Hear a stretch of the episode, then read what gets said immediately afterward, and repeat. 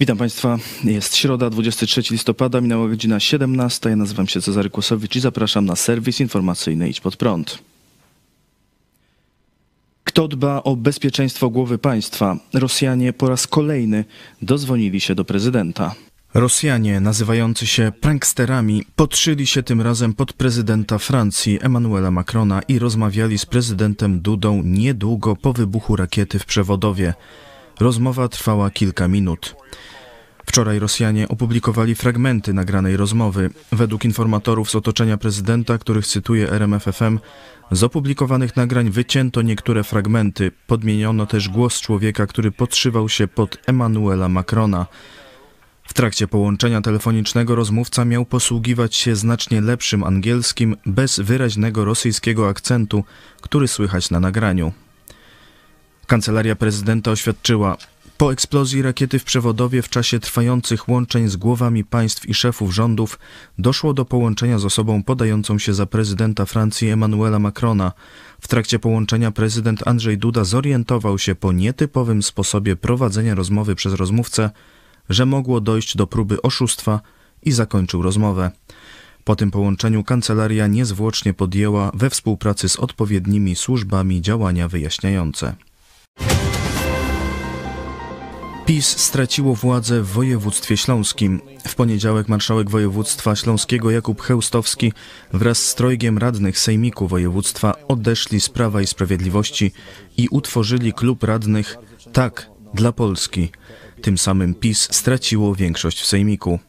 Chełstowski stwierdził w rozmowie z Onetem, że poziom smrodu przekroczył granicę. Nie ma opcji powrotu. Nie po to zapisywałem się do PiS, żeby prowadzić politykę antyunijną czy firmować nieprawidłowości.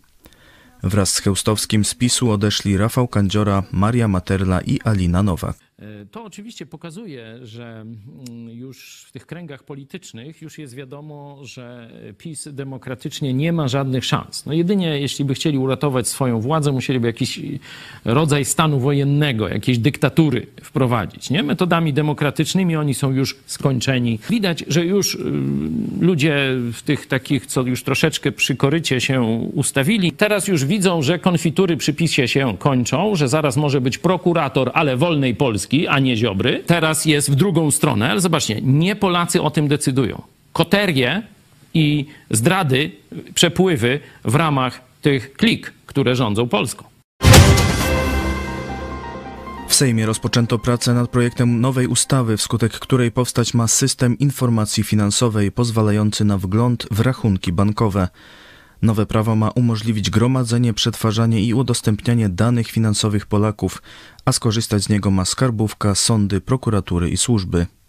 Mechanizm ma być scentralizowany i zautomatyzowany i umożliwiać identyfikację każdej osoby lub organizacji posiadającej rachunki bankowe, ale także skrytki depozytowe, również informacje o rachunkach zamkniętych.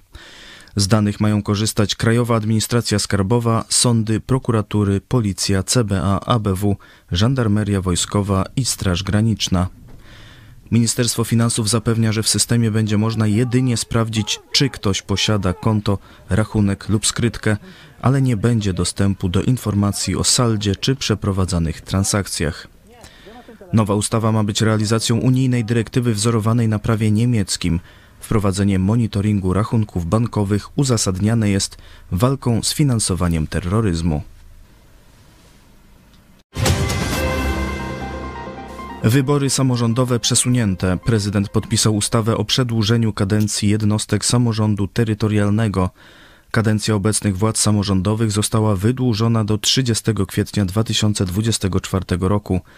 Zrobiono to, aby uniknąć nałożenia się wyborów samorządowych i parlamentarnych w 2023 roku. Taki problem powstał przez ustanowienie pięcioletniej kadencji samorządów zamiast jak wcześniej czteroletniej. Ostatecznie, jeśli nic się nie zmieni, posłów i senatorów wybierzemy jesienią 2023 roku, a samorządowców na wiosnę 2024.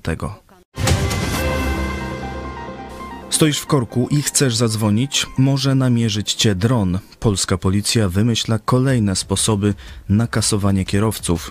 Drony używane przez policję kontrolują już nie tylko prędkość pojazdów lub przepuszczanie pieszych, Policjanci z Piaseczna używają ich do sprawdzania, czy kierowcy nie rozmawiają przez telefon. Ale nie tylko w czasie jazdy, ale nawet kiedy stoją w korku. Komenda policji w Piasecznie podała w komunikacie. W akcji wykorzystany został dron z zoomem pozwalający na dokładną obserwację zachowań kierujących, którzy, jak się okazało, bardzo często korzystają z telefonów komórkowych, szczególnie stojąc w korku. Funkcjonariusze nałożyli tego dnia 13 mandatów. Kierowcy za korzystanie z telefonu wymagającego trzymania słuchawki lub mikrofonu w ręce grozi mandat w wysokości 500 zł i 12 punktów karnych. To wszystko w dzisiejszym serwisie. Dziękuję Państwu za uwagę. Kolejny serwis jutro o 17, a jeszcze dziś o 18 zapraszam na Którędy do nieba, w którym zastanowimy się, czy Kaczyński pójdzie do piekła. Do zobaczenia.